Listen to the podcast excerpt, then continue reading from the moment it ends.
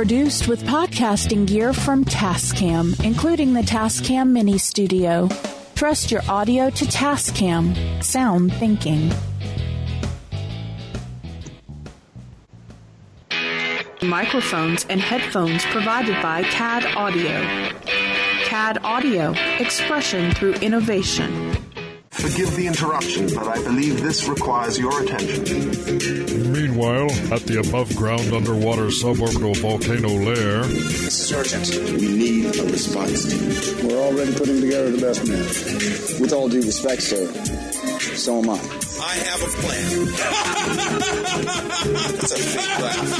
It's real! Mighty Marvel Geeks. That's what we call ourselves.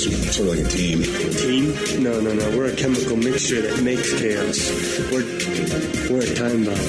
Well then, son, you've got a condition. Your show about all things Marvel with Mike, Kylan, and Eric. What a bunch of losers. I am Guru. That I did know. These people may be isolated, unbalanced even, but I believe with the right push, they can do exactly what you need. Suit up. I'm bringing the party to you. I have indeed been uploaded, sir. We're online and ready. And welcome to another issue of Mighty Marvel Geeks. It is the Intrepid Trio. -1, +1, carry the 2, drop the 5. Crap, I hate Common Core. It is Kylan and myself, Mike, and filling in for Eric, who is off at some Mason convention because he's doing something with bricks. I don't think it's Masons, but yeah, Stonecutters Commission. That's it. It's a brick fair. It's a brick fair, but I think the bricks are a little bit smaller. Okay, just a bit because I remember seeing it's an Oompa Loompa Mason convention. A little bit smaller than that, actually, but you're getting close. The Lily Puddin Brick Convention, Mason Stonecutter Convention. I think that's it. Yeah, okay. That's the one. And he's still going to be a giant among men there. So we have Bart, one of our field agents, joining us. How's everyone doing? I'm good. Yeah. Just enjoying the snow, but that's okay. Snow? What's snow? You know, that stuff that falls down from the sky and then it, like, makes things kind of hard to drive on. Oh, the stuff I haven't seen in 13 years? 14 years? Yeah, that stuff. Yeah, we're going to see that amount of 13 years worth this weekend. Actually, no. It's 2014 is the last time I saw snow when we went out to Colorado for the holidays. That's the last time I saw snow out in Colorado. Right. I will admit it's been cold here, or cold for us this time of year. I think the other night we got down to like 42, 41. Right. Kind of typical this time of year, but kind of not. So it'd be great if we could get a good freeze to freaking kill my weeds in the backyard, but don't think we're quite there yet. No, when you guys get cold, then fruit prices go up, so you know. Sort of, yeah. Like oranges is one of the big things. Yep. Just saying. Oh yeah. Now, check out the website.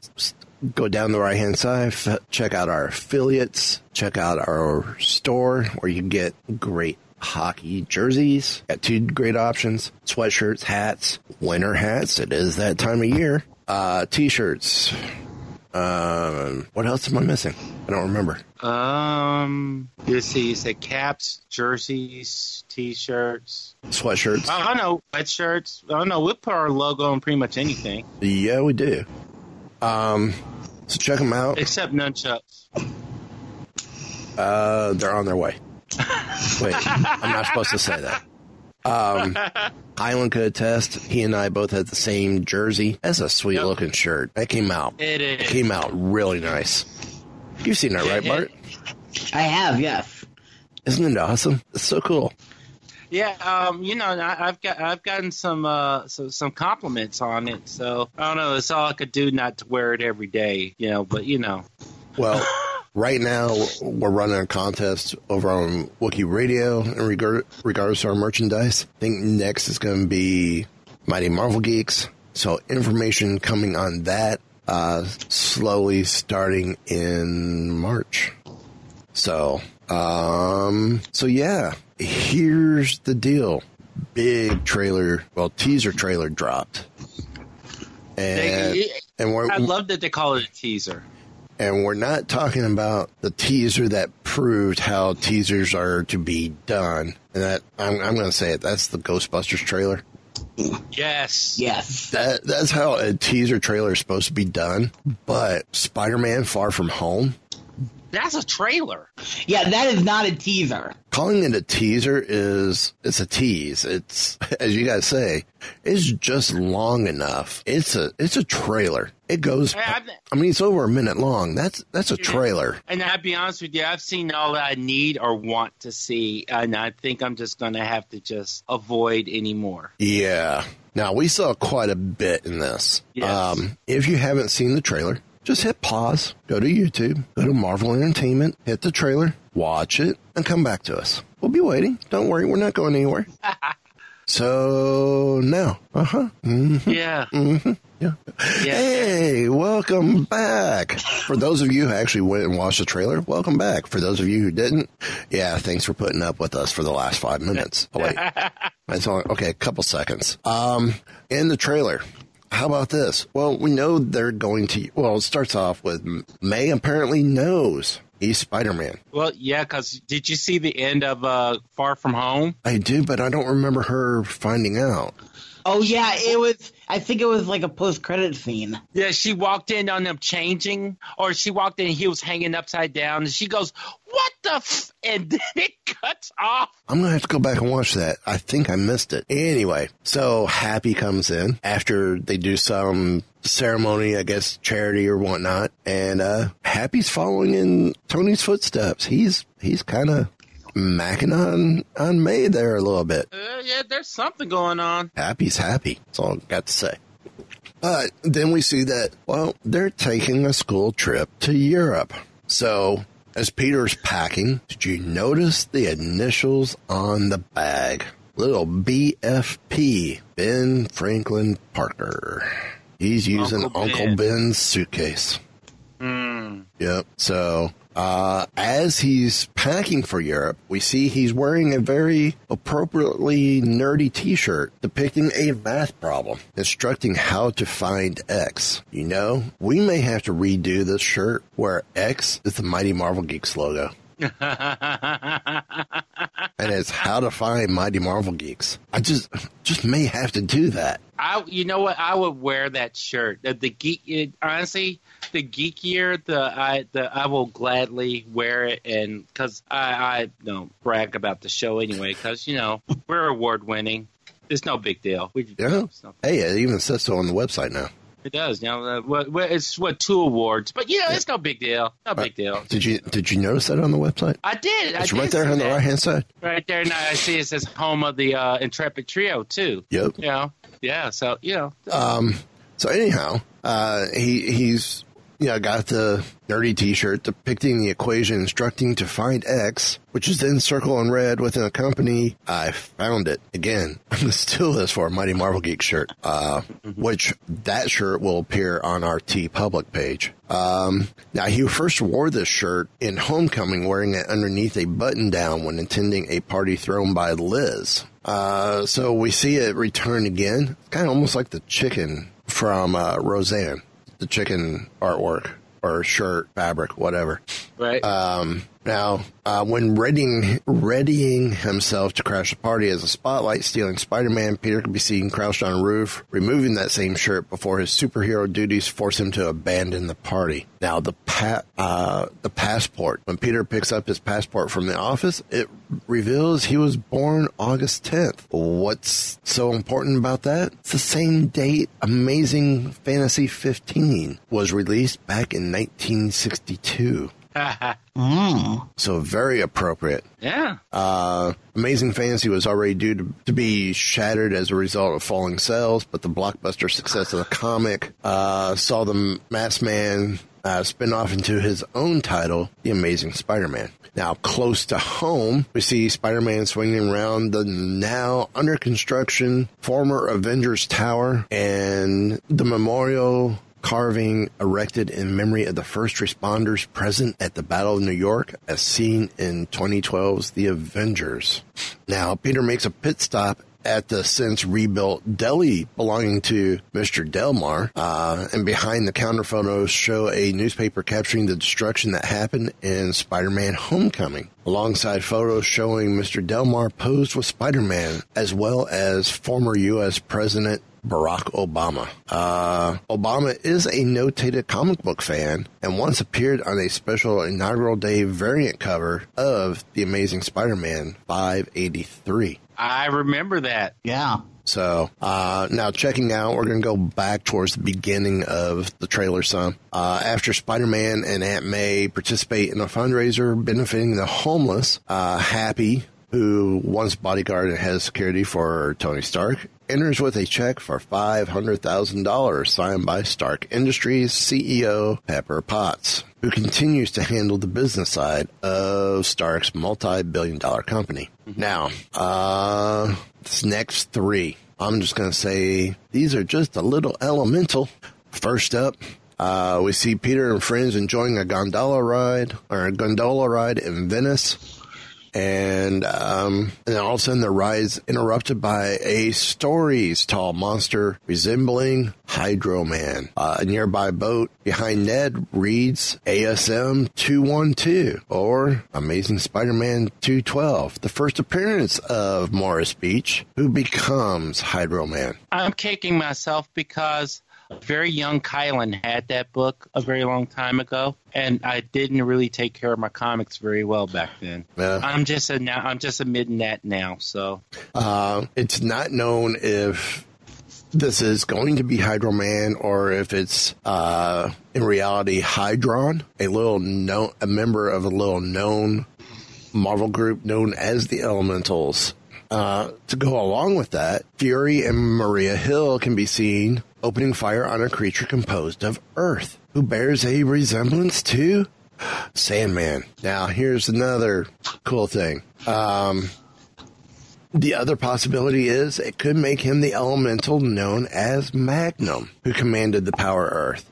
Now, the visible license plate directly in front of Fury reads 463, which could be a nod to Amazing Spider-Man number 4, the first appearance of Sandman. And, of course, that came out in 1963. Now, last but not least, the trailer then finds us in London, on the London Bridge, where MJ, Ned, and Betty are fleeing a fiery attack. Another license plate is spotted next to MJ reads 2865 SEP, which kind of points towards the appearance of Molten Man in Amazing Spider-Man number 28, which came out in September 1965. So if the attackers aren't Hellfire and Zephyr, then signs point to Molten Man and Cyclone, a more obscure foe by the name of Andre Girard, who used specifically designed suit to create dangerously high velocity winds when used in criminal enterprises. Now, finally, we see Mysterio. Finally, a main villain done right. Yes. We have not seen that done since Green Goblin. Right. I'm sorry. Willem Dafoe's Goblin was amazing. Tobey Maguire Spider-Man was amazing, except for Spider-Man 3. Mm-hmm. Right now, we're batting 2 for 2 with Tom Holland, and these are coming out. Vulture was great. Shocker was great. They're starting to nail it here as well. Yes. So now, fans, though, are not stopping their talks about the building that's under construction. As he swings through the city, there's a quick shot of him swinging in front of a building that many feel is the former Avengers Tower. Others think it could be the new home to Norman Osborn's Oscorp. Others think it may be Richards renovating it to become the future Baxter Building. Baxter Building makes a little bit more sense. I worry that's all of us, really hoping. Yeah. Though, versus it actually happening. Yeah. Because we wanted that for a long time, and it just never happened. This is true. Now, someone on Twitter is going, there's a new building being built in front, or building being built in the Far From Home trailer. And I know it isn't going to happen, but imagine it's the Baxter Building and the Fantastic Four are introduced in the post-credit scenes. Could be. Now, we do see the connection between Spidey and S.H.I.E.L.D., and we see his S.H.I.E.L.D. costume, so to speak, which makes us wonder exactly. The best thing about this trailer is you still don't know when it takes place. Right. Does it take place before Infinity War? Does it take place after Endgame? We don't know. At first, I was thinking maybe it happened before Infinity War, given just the fact that they were coming back on the bus. But now I'm wondering, just because it doesn't happen till July, it's not coming out till July. And the Avengers Tower is under construction. Yeah, that wasn't, and that wasn't happening when.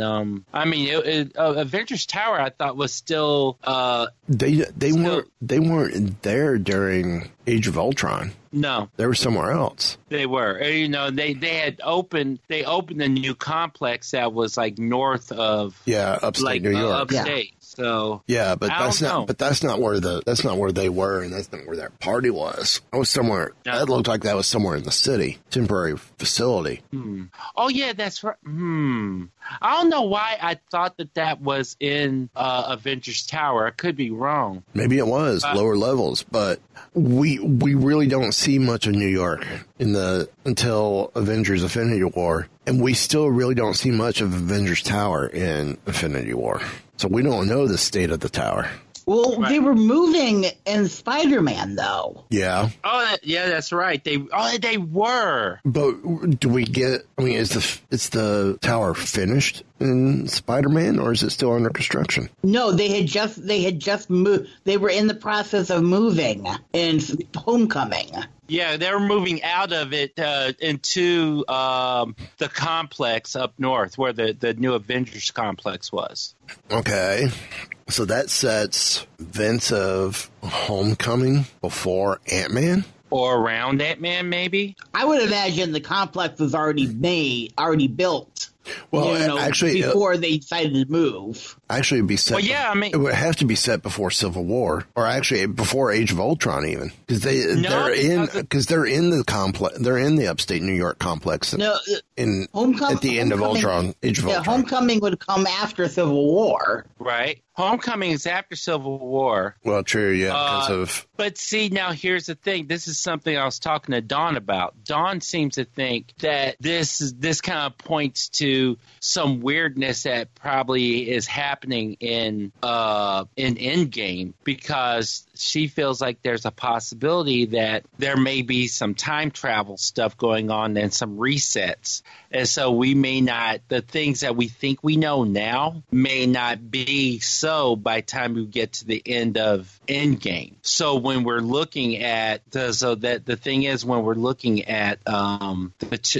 trailer, it's hard to put the time in, because in my head I was thinking that it happened right before Infinity War. That was my thinking on it. But the thing is, the Avengers Tower is being renovated or repaired or what have you. So I don't know, because the tower was completed and after the the tower was completed in the first one. At the end of the first Avengers, it was completed. So then you get Age of Ultron. At the end of Age of Ultron, they decide that they were going to move, I guess because of the battle in the city or whatever, they decided that they were moving up north. That facility is completed for the most part at the end of Civil War, but the thing is, it's not really staffed. Well, it's completed a little bit after the Age of Ultron too. Right. So, what did you say Don's theory was? Don's theory is that that there's a possibility that the events of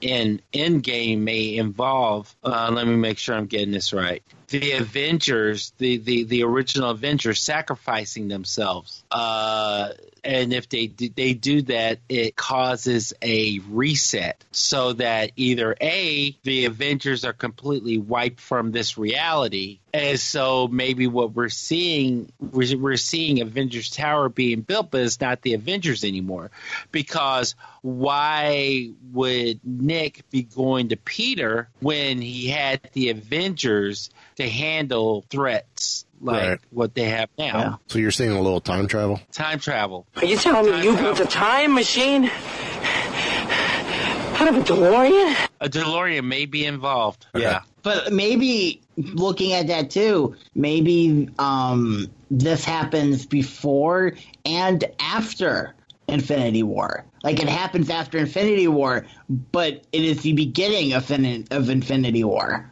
And that's possible too, but we're going to have to explain Peter. I don't know. See, that's the thing. Like, there's too many possibilities, and the thing is, we still have Captain Marvel and Endgame to get through to get to this. I can't even guess. I thought I had a decent grasp, but the more I think about it, the more confused I get. So, well, if they go back in time, this could all his whole trip could be what they're coming back from on the bus. Right. It starts everything, but then everything changes, and so they're coming back on the bus again. Well, here's another thought. I'm going to use this as a segue because I'm going to point it out. This is an obvious segue. What if this takes place after Endgame, and as you said, it's a reset, and Fury's coming to Peter? Who's to say Peter doesn't become the head of the Young Avengers? Oh man! Since I'm now going to turn the story over to Bart. Sorry, because I was thinking that this was another one of the shows they were going to do for Disney Plus, but no, it doesn't look like it. No. But I was going to say, if that was the case, that wouldn't work. No, but since it's going to be a film, it would, yeah. So Marvel Studios is reportedly developing a script for a Young Avengers movie that'll feature teenage and young adult characters, such as Kate Bishop's version of Hawkeye, Hulkling, Iron Lad, Patriot, Wiccan, Stature, and Vision. A different version from Paul Bettany's character.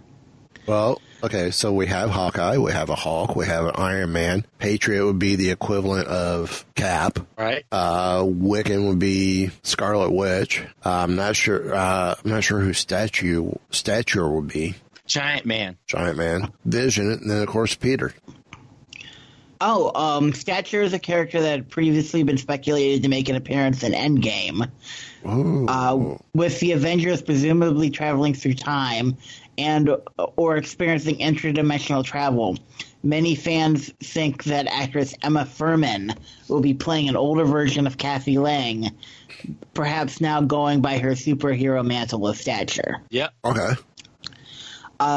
The inclusion of Kate Bishop could contradict earlier reports of the Hawkeye show on Disney Plus. If Bishop were to appear in the Hawkeye streaming show, it would seem that she would premiere on the silver screen prior to going to that. Yeah, but who's to say the Hawkeye show doesn't take place pre-Infinity War? Yeah, and I'm really expecting that to happen that way, especially depending on how Endgame works. They could wind up, wiping out any chance of a lot of different characters on shows. Right. Exactly. Right. Although much of the future past Avengers Endgame is still unknown. Like you said, Spider-Man Far From Home is the only Phase 4 movie revealed as of yet. The movie studio would like to produce at least another 20 years of movies. Okay. Yeah. Well, hopefully, A-Theory would be great. Captain Marvel would still be involved. Guardians could still potentially be involved. Who's to say Captain Marvel isn't working for S.H.I.E.L.D. as the mentor for the young Avengers, with Peter potentially being the head of it, which is kind of what we get with the animated cartoon on Disney XD. Yeah, Ultimate Spider-Man. Yeah. Yeah. Who, I mean, you almost have the young Avengers there. So I say bring it on. Let's make this happen. I'm all for it. I mean, if this is the way we're going to have the older cast kind of say goodbye, or those who need to say goodbye because of contracts say goodbye, then this is the way to do it. The Avengers break up. The Survivors. Okay, Hawkeye goes more on the Ronin role now. Hulk still potentially around. Maybe, maybe not. Black Widow's still around doing her thing. Winter Soldier, maybe, with the two of them working together. Doing that, maybe doing stuff similar to the Winter Soldier book series that came out a while back. All right. Falcon, maybe, because I'm not sure what his contract status is. Well, I know that he has that series with he has that Falcon Winter Soldier series that's on Ant-Man. I could potentially see a third one there. Yeah, I would hope for a third one. But Thor. Not needed right now. Mm-mm. Iron Man, not needed, really. No. Cap, well, Chris Evans is done. All right. So I look forward to this. Yeah, definitely. I'm hoping this is the way we go. So, yeah. I think it'll be awesome. Yeah. So, you know what else would be awesome in the MCU? What? The X-Men. You know, I agree with you. I say introduce them. Let's go House of M.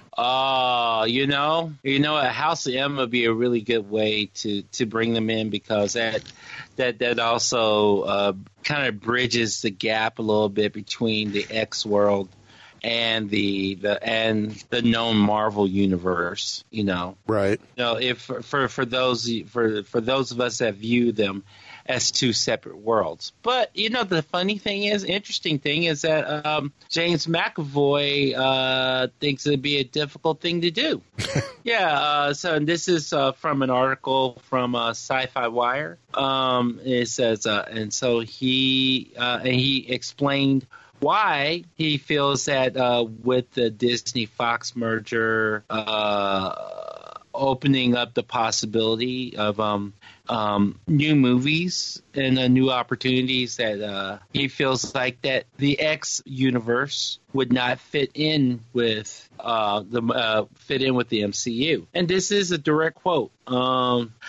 I don't know if the X-Men could go into the Marvel Cinematic Universe. I'm not sure, he said. Maybe they could, but I think what's different about the Avengers universe anyway is that you've got a couple of superheroes in the world. There's a good amount, but there's like a couple of football teams worth. You know what I mean? Whereas in the X-Men world, you're potentially saying there are hundreds of thousands, maybe millions of superheroes.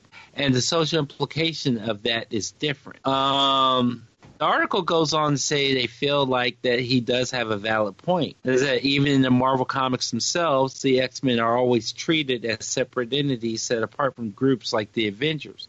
It often takes special circumstances like the Terrigen Mist see in Humans versus X-Men to draw them into the fray of a wider universe. Which actually is interesting, because if you talk about something like House of M, you know, or, I mean, you certainly couldn't do X-Men versus Avengers, because you kind of need to have a basis there first. But House of M would definitely be a reason for these two separate worlds to come together. And even Kevin Feige stated, this is a quote from him, "The notion of the characters coming back is great. It's nice when a company that created all these characters can have access to all those characters. It's unusual not to. But in terms of actually thinking about it and actually planning things, we haven't started that yet." That's what he said last month in December. I really don't believe that. I believe that there has to be some tentative plan laid out somewhere. That's just me. And what we have now, we do have a Dark Phoenix that's coming out, and I believe believe there's also, well, at least what was out there was New Mutants also. New Mutants as well. But after that, all X properties have been tabled. All X, everything that Fox had after what's coming out this year has been canceled. There you go. And gee, I wonder why. It only makes sense. It does. That's because the merger's almost done. And it's all going to be under Marvel Studios control. Whether it's distributed by Fox or not, it's going to be Marvel Studios control. And there's going to be a higher we can actually finally look forward to I'm calling it right now. We are going to get a proper Fantastic Four movie. And this will be the movie that treated them the way that they should have been treated, in much respect to the Corman film, because the Corman film treated them as science heroes as well. And I feel like that's what we need to do. They were science heroes who happen to have superpowers. I want the Corman film released. I want the Corman film released too. It was not... It gets panned because of the effects and that sort of thing, but if you look at it, no, as far as Fantastic Horror movies go, it's the best of that lot. It really is. Oh, yeah, definitely. And that's all I got to say about that. All right, well... I'm going to say we have Agents of S.H.I.E.L.D. coming out this summer. It's what, a 10, 13 episode release? Yeah, I believe so. Well, fans might recognize a familiar face. Someone we all know and most people love could be joining the cast of S.H.I.E.L.D. Oh, really? You know him from The Breakfast Club, 16 Candles, Weird Science, and that's, of course, all of those are John Hughes films. I totally forgot that Weird Science was a John Hughes film. You did? Yeah. And you know whose first movie that was? Bill Paxton, wasn't it? And? Anthony Michael Hall? Maybe his, but there's another person in there. Kelly LeBrock? Robert Downey Jr. That's right. Yeah. That's right. Well, we could be seeing Anthony Michael Hall coming to Agents of S.H.I.E.L.D. The same report reveals that two guest stars will be reappearing this season. Joel Stouffer will be back as Enoch, a member of an alien race located on Chronicom. Also joining Stouffer is Brianna Vinskus, the actress behind Agent Piper, one of Agent May's go-to agents. Okay. Now, this will be the first confirmation that either Enoch or Piper will be returning to the show. But, to have Anthony Michael Hall join the cast, it's going to be great. Now, virtually nothing has been revealed about the pilot for Season 6. All we know is there will be a Season 7.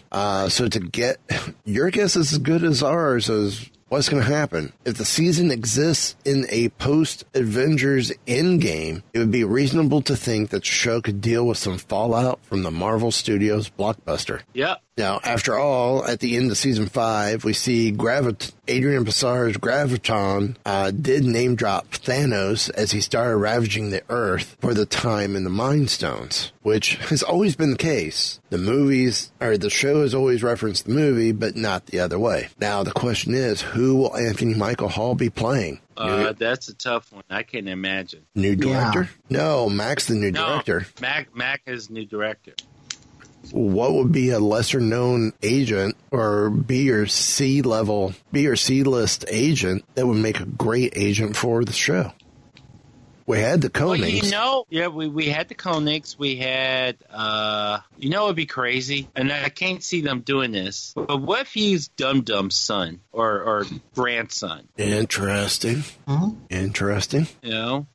What if he's the father? No, you have to go British. I don't know. I have to do my research on Agents of the S.H.I.E.L.D. comics to find out what agents would be potentially he could be. Right. So, but yeah, that's what we've got. We have Anthony Michael Hall coming. Now, when is S.H.I.E.L.D. supposed to premiere this year? May, June. Yeah, it'll be in the summer. Sometime after the regular seasons wind up. So whenever ABC starts their summer run. Which typically is first week of June. Right. So, but have you guys ever wondered how Samuel Jackson got involved in the Marvel movies? I have actually. I realized the other day that it took me a while to think about it, but I felt like I'd almost never seen him I've never seen him with two eyes. It's like, I know I've seen Samuel L. Jackson movies. It's like, I even thought, okay, yeah, Star Wars, but when I see him, I can't see him with two eyes. Okay. But according to this article, you're going to see him with two eyes in whatchamacallit? Yeah. Captain Marvel. Captain Marvel. Samuel L. Jackson debuted as Nick Fury in a post-credit scene in Iron Man, which I don't recall him being in there, but this is saying he was. He was at the very end of the movie when Tony comes back after revealing that he's Iron Man, and that's when he tells them about the Avengers Initiative. Okay, for some reason, I recall him talking to Coulson. But then he followed it up with so many movies, I'm not even going to list them. He recently talked on Jimmy Fallon about how he realized that his version of Nick Fury was modeled after the Ultimates. He said he still goes to the comic book shop to buy comics. He goes to a store in the Golden Apple, and one day he was there passing the rack and saw the Ultimates and said, "Oh, that looks just like me." So he said, "Well, if they make a movie, it says I started looking and it's like Nick Fury looks just like me," and I'm reading and he goes, "Well, if they make a movie about us, who do you want to play?" And Nick Fury goes, "Samuel L. Jackson. I didn't give anybody my permission to use my image in a comic book though." The Ultimates came out in 2002 and created a new iteration of the Avengers with a modern overhaul. One of the most effective ways of conveying who Fury was as a leader was to depict him as a Samuel L. Jackson type, with the actor's many roles earning him a gruff yet admirable, charming attitude. So Jackson called his agent and asked what was going on, and she said, "What's that? It's a comic book. It's got my image in it, and it talks about me being in a movie."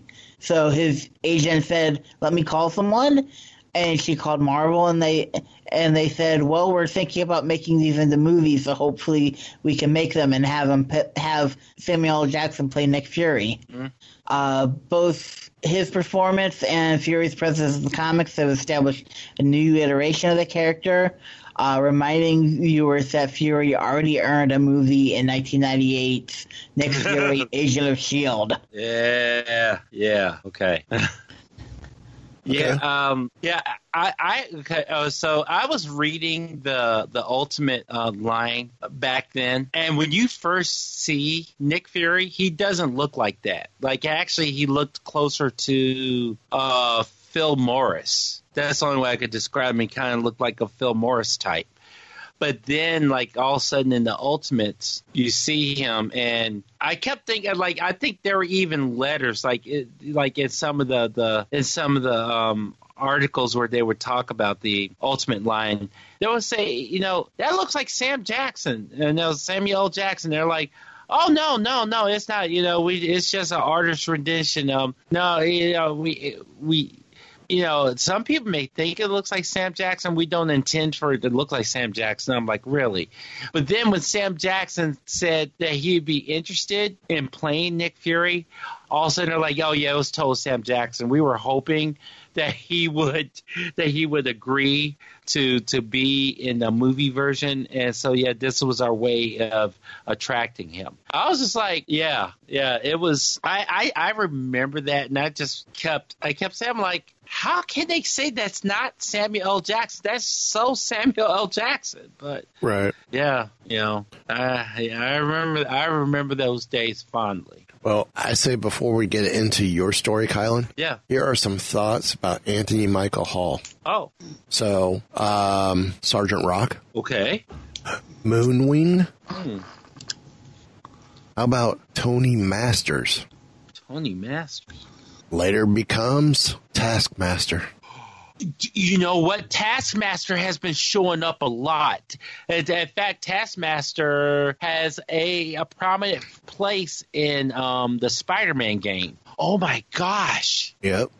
Okay. Okay. What about Clay Quartermain? I was thinking about Clay Quartermain. I wasn't. You know what the thing is? Clay Quartermain is he's an established S.H.I.E.L.D. character, S.H.I.E.L.D. agent. He was around like in the 70s, I think he was. So up until modern times. So yeah, I could see that. What about Mitch Carson, security agent under Dum Dum Dugan? Ooh. Okay. So okay. It's just some thoughts. Huh. I like it. So especially Clay Quartermain. Now, you've got some news that I don't like. Yeah, it's kind of sad. You know, it's like that. Now they say all good things must come to an end. Well, unfortunately for us, that is what it means for Star Wars. Writer Karen Gillan announced that she's leaving. He's leaving. Oh, he's leaving. His final issue is going to be Star Wars 67. And this is a direct quote from him. It says, "I have 3 issues left in the scourging of Shu-Tuan. That's issue 67, the end of my story, and I'll be off." The writer shared in his newsletter. "No present plans to write anything else in Star Wars. I suspect I've said all I wanted to about these characters in comics, at least in this period anyway." So, and the article goes on to point out, this is from comicbook.com, that it's important to note that Gillen specifies no present plans, which allows the opportunity to return at some point in the future if he so wishes. Gillen has been with Star Wars for a long time. He's been involved with several various titles since 2015, starting with his run on Darth Vader, where he wrote 25 issues. And he also helped create the all-new character, Mike's favorite, Dr. Aphra. I want an Aphra solo film. And said that he wrote the initial 20 issues of her debut series. Yep. When Aphra is still ongoing, right? Yes. So it's got a new writing, new creative team. Yeah, and he took over writing the actual Star Wars series back in November of 2017 from Jason Aaron. And so with issue 67, that's going to make it nearly 30 issues that he's written. Yeah, and, can you believe that will be in March. Squeezed in between November 2017 to March of 2019, squeeze in 30 issues. 30 issues. That's a lot. I mean, because Star Wars is a monthly book, but that means that he also was doing. There were a couple. There were a couple months that there were two in a month. Yeah. So yeah, and what makes this worse is there's been no creative team announced, or at least no writer announced to take his place. Right. So I don't know. So who knows? Who knows? I don't know. It's going to be interesting to see who they tap and where things go from there. Yeah. Well, before we get into our picks of the week, this was another interesting story from comicbook.com. It's the most expensive toys for collectors that are Marvel related. Number one, Hot Toys Hulkbuster.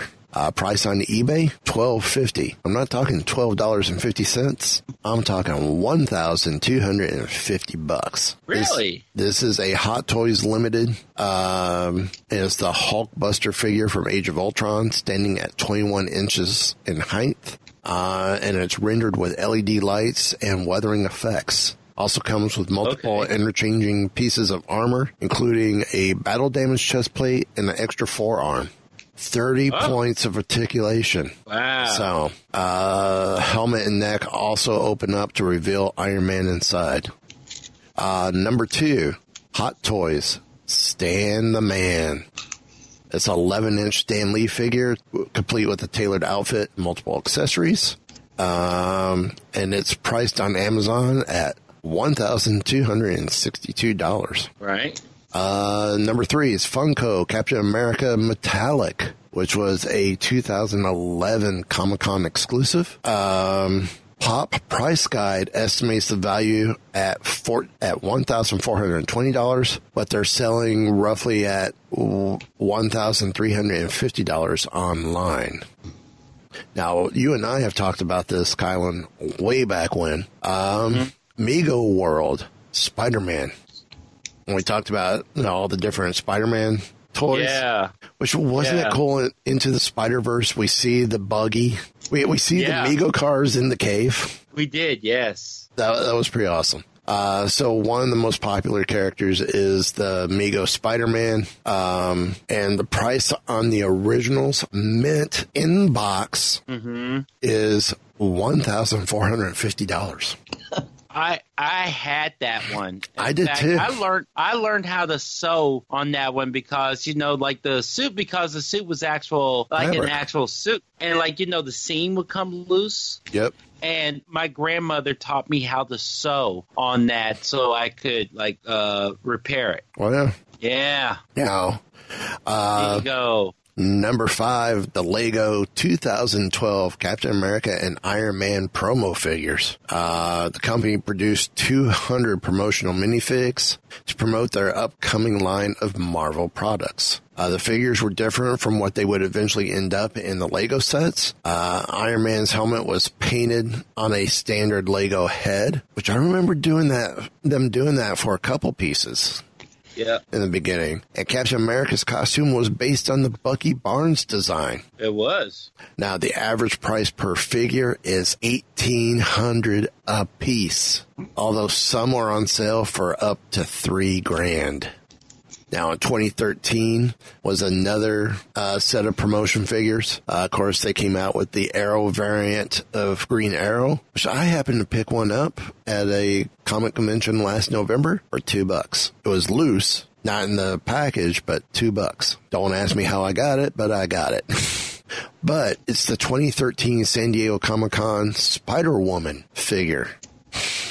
Specific figures aren't available as to how many were made, but USA Today reported that a number in the hundreds when first announced. To date, Spider-Woman still hasn't appeared in an actual Lego set, although Ultimate version of Jessica Drew got a minifig made in 2016. According to Bricklink, Spider-Woman sells for $2,550. And then finally, Sideshow Collectibles Sentinel. It's a 32-inch figure. Was made in 2016. Only 750 were ever made. While Sideshow sold the figure for under $1,000, it's now being sold for $2,800 or higher on third-party sites. Yeah. Mm-hmm. But how about we go towards some things that are a little cheaper for your pocketbook? Kylan, why don't you start us off with Picks of the Week? Ooh, okay. You know what, guys? This week has been a fun week for picks for me, even though Bart took one of my books. Sorry. Okay. No, it's all good because I was going to have difficult choices anyway. So let's start with my first pick of the week, Guardians of the Galaxy number 1, brought to us by Johnny Cates, Jeff Shaw, and David Marquez. Who will stand? The universe is on fire. Hundreds of worlds are at war. Never has there been such hatred and division across the cosmos.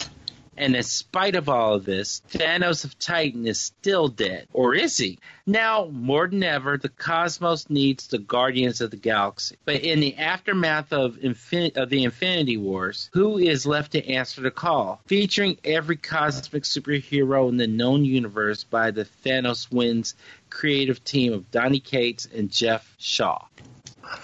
All right. Well, Bart, why don't you take us next with your first pick of the week? My first pick is a hardcover. It is on the Unbeatable Squirrel Girl hardcover volume 4. Man, that's just nuts. Squirrel Girl goes savage land. That is, will Squirrel Girl fight a dinosaur? Probably. Plus jokes and supervillain causing major problems. It's a complete package. then go from the jungle to outer space as Squirrel Girl and company journey to the forbidden planet. When Nancy and Tippy Toe are transported to an alien world where all is not what it seems, Squirrel Girl must find a way to get to the other side of the universe to save them. This sounds like a job for the Sorcerer Supreme. No, not Doctor Strange. Right now, it's Loki. Man, I just think it's squirrely that you just blew right past my joke there, Bart. Oh, no, I didn't blow right past it. I knew exactly what you said. You just chose to ignore it. Yes, I did. Okay. So, Bart just very carefully tippy-toed around it. Anyway, well, my first pick of the week is Friendly Neighborhood Spider-Man number 2. I think, didn't I pick this last week as well? Maybe. Is this a weekly issue? Yeah, some of the books are weekly books. I'd noticed that, like, issues 1 and 2 of Conan were, like, with a week apart of each other. I think some of the books are doing that. Now, I have not picked this up yet myself, even though it has a slight appeal to me. Has either one of you two read it yet or picked it up and looked at it? Well, Spider-Man? Friendly Neighborhood Spider-Man. Not yet, no. Not yet, no. Well, then there goes that question. But I'm still going to recommend it because I think this may be the Spider-Man book I'm going to get back into. I did Peter Parker's particular Spider-Man, and then they did the whole, we're going back to the legend numbering, and I just got confused. Right. But I love Sadarsky on that book. This is, again, number 2. It's by Tom Taylor, Juan Cabal, and Andrew Robinson. Spider-Man is the worst neighbor ever. There's always crazy villains and property damage and drama, and he catches the villains, and he tries to fix the damage and helps carry your groceries and actually the property damage that keeps the rent down. You know what? Spider-Man is the best neighbor ever, and this book's going to give you a closer look at Spider-Man and Peter Parker's neighborhood than any book ever. Also, it wouldn't be a Spider-Man adventure without a threat that could destroy not only Spider-Man, but all his neighbors. So that's my first book. So, Kylan, let's head over to second pick of the week. Second pick of the week is Man Without Fear, number 4. Then this is by Jed McKay, DeMillo Bayreuth, and Kyle Hotz. Daredevil is gone. The Hell's Kitchen is still a place of heroes and villains. Foggy Nelson in issue 1. The Defenders, issue 2. The Mini Loves of Matt Murdock, issue 3. The Kingpin, issue 4, and A Mysterious Guardian Devil, issue 5, will all learn what it means to live in a world without a daredevil. And without a daredevil to protect it, has hell come for his city? Who is the man without fear? All right. Art, your second pick of the week. My second pick of the week is Shuri, number 4. When the power goes out in Wakanda, Shuri's returned from her space adventures with Rocket and Groot, but she's brought something back with her. And now centuries-old music and stories are disappearing across Africa. Something is stealing the continent's cultural history and its electrical power. Then, as if the heir to the throne didn't have enough on her plate, the mysterious envoy arrives and they're looking for the Black Panther. Life as the Princess of Wakanda just got a lot more complicated. Intriguing. Well, my second book, and I picked this one because there's a John Tyler Christopher variant to this, and not just because he's a part-time host over on Wookiee Radio and one of our favorite guests. I legitimately love this man's art. Yeah.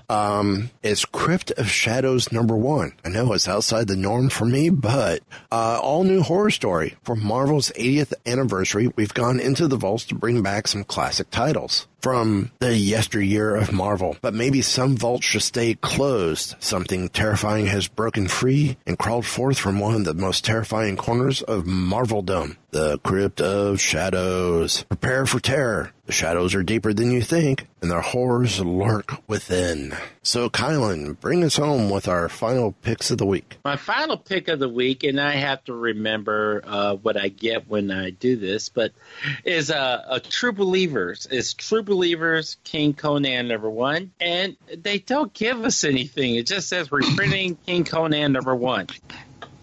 Okay. Yeah, so, there's that. And that's the rest of the story. Bart, your final pick of the week. My final pick this week is Moon Girl and Devil Dinosaur number 39. Bad Dream continues, guest starring Doctor Strange. The sleep of reason produces monsters. What monsters lay within the unconscious mind of a 65-million-year-old thunder lizard? Worse yet, the mind of a 9-year-old super genius. Okay. Well, my final pick of the week is Star Wars number 60, The Escape Part 4. You can escape the horror of the galaxy, but only for a while. The Return of Scar Squadron, which is a great little, like, specialty group of the Empire. So I kind of like Scar Squadron. I wish Hasbro would make a figure set of them. You know, one of those multi-pack sets. I would love to see Scar Squadron. So Kylan, our MU pick of the week. Our MU pick of the week is actually this was a book. No, it was a series, actually, that was from the Marvel Knights run. This is taking us back to 2006. It's Fury Peacemaker, number 1. Part 1, Kasserine Pass. Before he presided over S.H.I.E.L.D., before he ran with the Howling Commandos, Sergeant Nick Fury fought on the bloodstained sands of the Tunisian desert. It was here that he came face to face with the incomparable might of the 21st Panzer Division and its skilled warrior commander, General Stephen Barkhorn, and barely lived to tell about it. And it was there that he got a second chance at life and revenge. In this gripping limited series, Garth Ennis of Ghost Rider and Punisher fame and Derek Robertson of Punisher Born offer a never-before-seen glimpse into the soul of a warrior you only think you know. Okay. What was this title again? Fury Peacemaker. Okay. Well, that's going to wrap it up for us. Any final thoughts? No. Bart? I've got nothing. Well, I'm just going to leave y'all with this. Looks like Rob Liefeld's coming back to do a huge X-Men crossover. Really? Yep. So there's a story about it over on comicbook.com. It's titled Marvel Teases Major X-Men Announcement, so you can check it out there. So that's going to wrap it up. Thank you, Bart, for coming on and filling in for Eric. No problem. I always have fun when I come on this show. Oh, we got to change that then. Yeah. And Kylan, thank you for coming on, for filling in for Kylan. Thank you. It's my pleasure. And it's great when life model decoys fill in. And I could send it to work. Ooh. You could. You have reached the life model decoy of Tony Stark. Please leave a message. But on that note, Jarvis, if you would. All wrapped up here, sir. Will there be anything else? Nope, just time to go dark.